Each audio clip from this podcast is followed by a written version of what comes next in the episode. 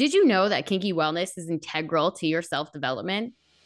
Hi, welcome to The Partition, home of kinky wellness, the ultimate destination to explore the integral connection between kinky wellness and your personal development. I'm your host and kinky wellness coach, Dana Schergel, and I'm here to show why kinky sexual wellness deserves a rightful spot within the wellness conversation. Don't forget to join me each Monday as I bring on a special guest to dive into specific aspects of kinky wellness so let's strip away the shame and taboo together and have an open conversation about it. Hey, and happy Valentine's Day.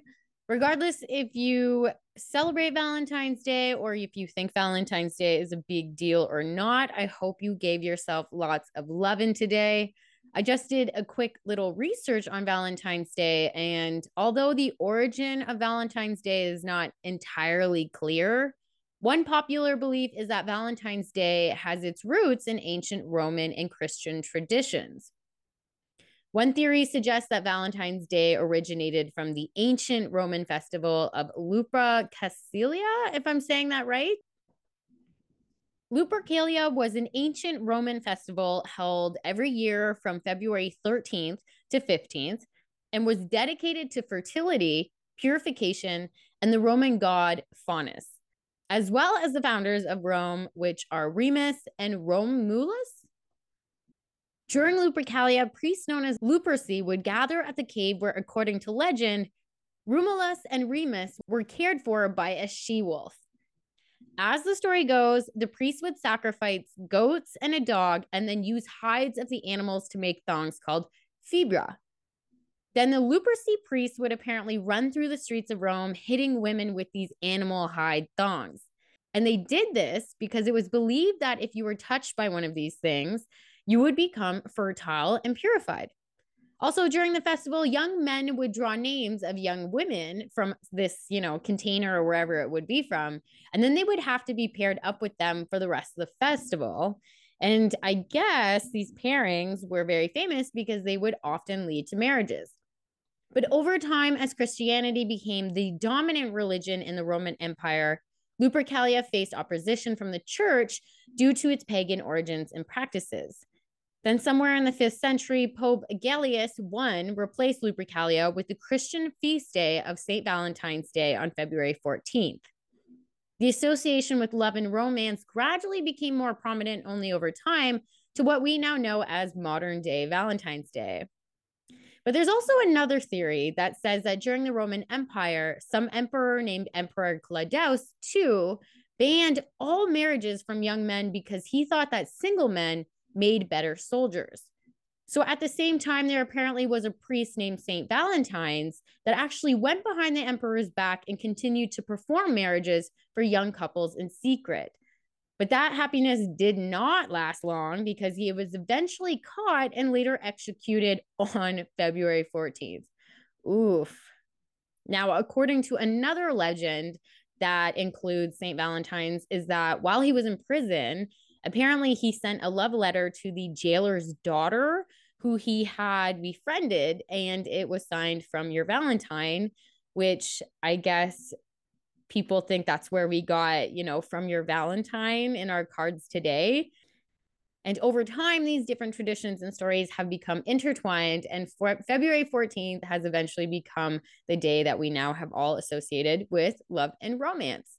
And, you know, I, I'm always down to celebrate love. So I love Valentine's Day and I see no problem with it. I'm not one of those people who are like, oh, you should love your partner every day. Like maybe that's just me, but I feel like I heard that a lot growing up, but I'm always down for Valentine's Day.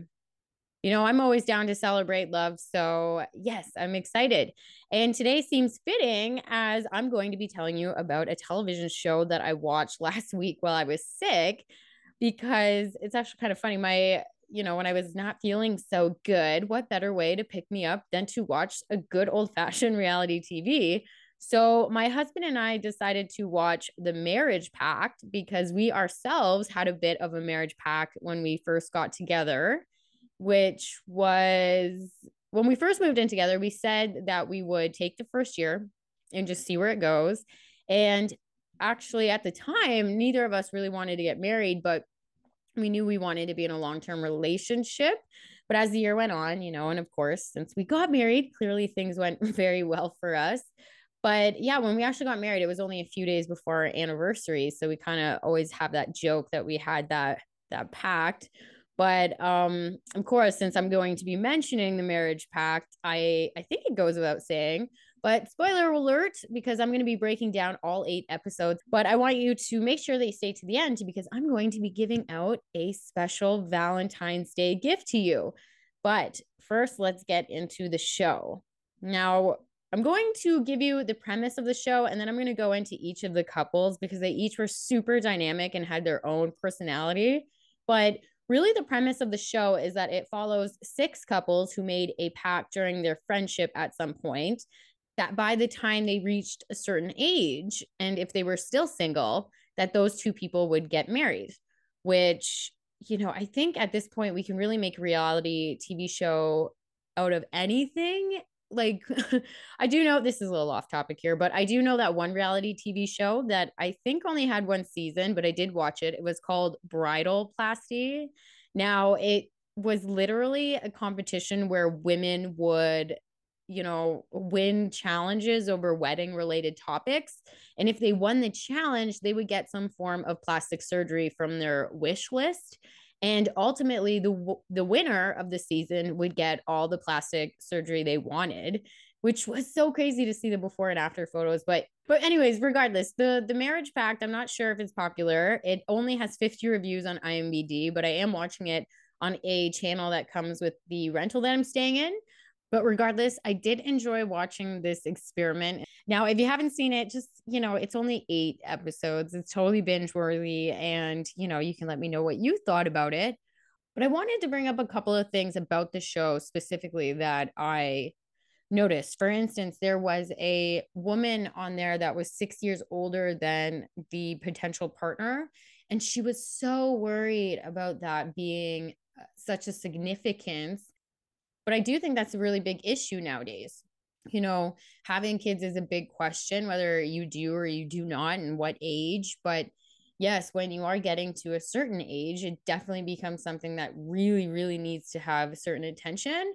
But it was sweet because the the guy that she was worried about literally was like, no, like I'm happy to take you as you are and he was just so sweet and they were actually one of the two that got married at the very end there and then the other couple that got married they do i agree? No. Here's reasons why. These people because these people had a very interesting relationship. So it was about these two younger couple and they used to date and then i guess the guy cheated and then so what the girl did in response is that she dated two of his friends and then she burnt some roses and made a video of it and put it online and then she had a doll that with his name on it and that she like put a video online of her drowning him and they ended up getting married because they apparently worked through their issues there. But honestly the one guy his name's cody he literally looked like he had a gun to his head the entire time. He was sweating he was just so awkward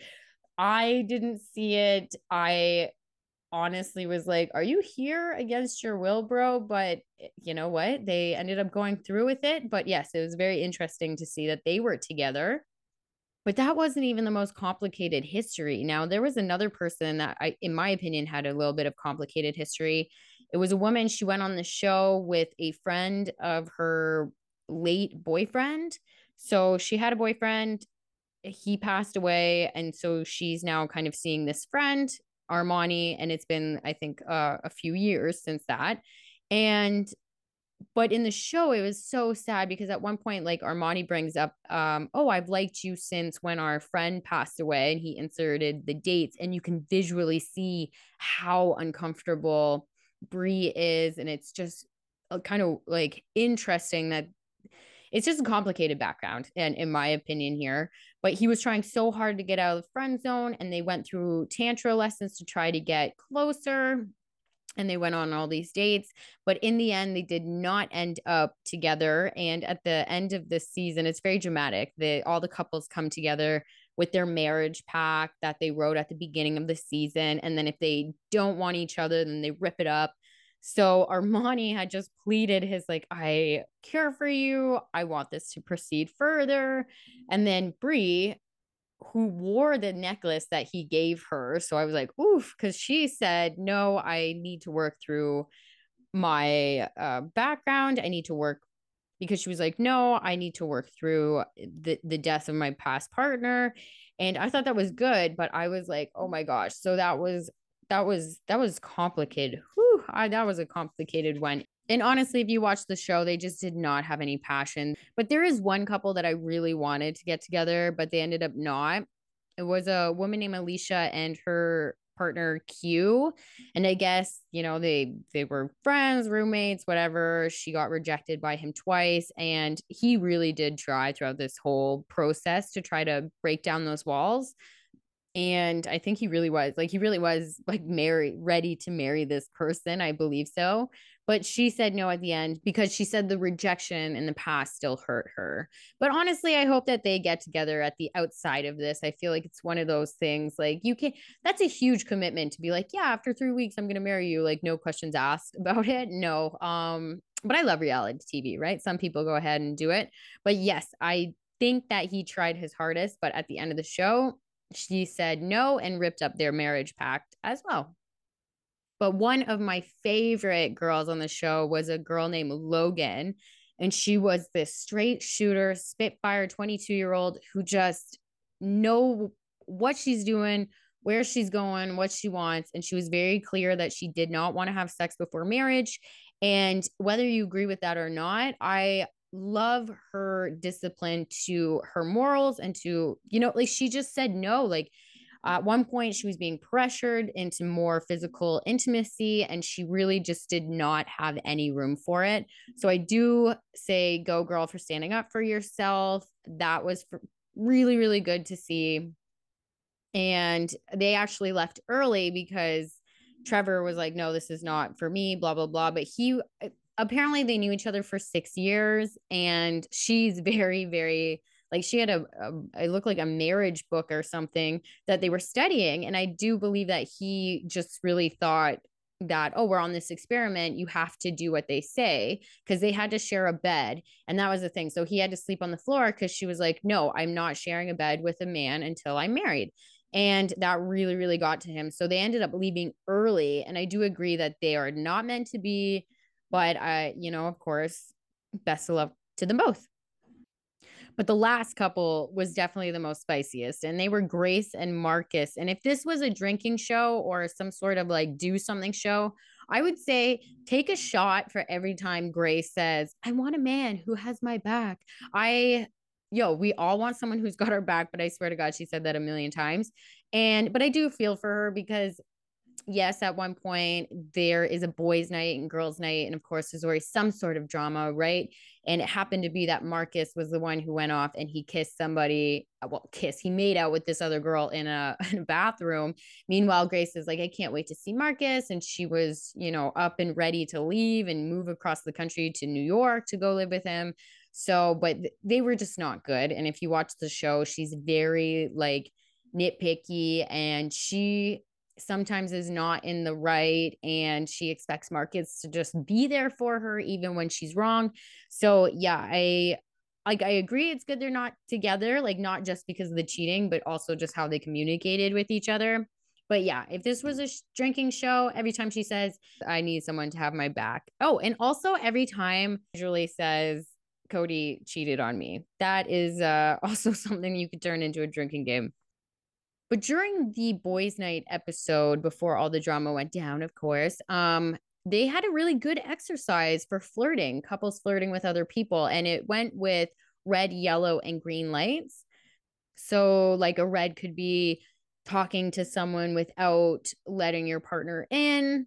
You know, a yellow could be kissing someone. Maybe you just have to like ask or let them know or a green one could be like verbal flirting is okay and whatever you want so whatever red can be yellow and green and i think this is a good exercise for all couples to think about when it comes to flirting in general. It's kind of a touchy subject. Some people are like no flirting no this no that but to have an open honest conversation about where the limits are will benefit a relationship. It will never hinder it when it comes to just being open in your relationship.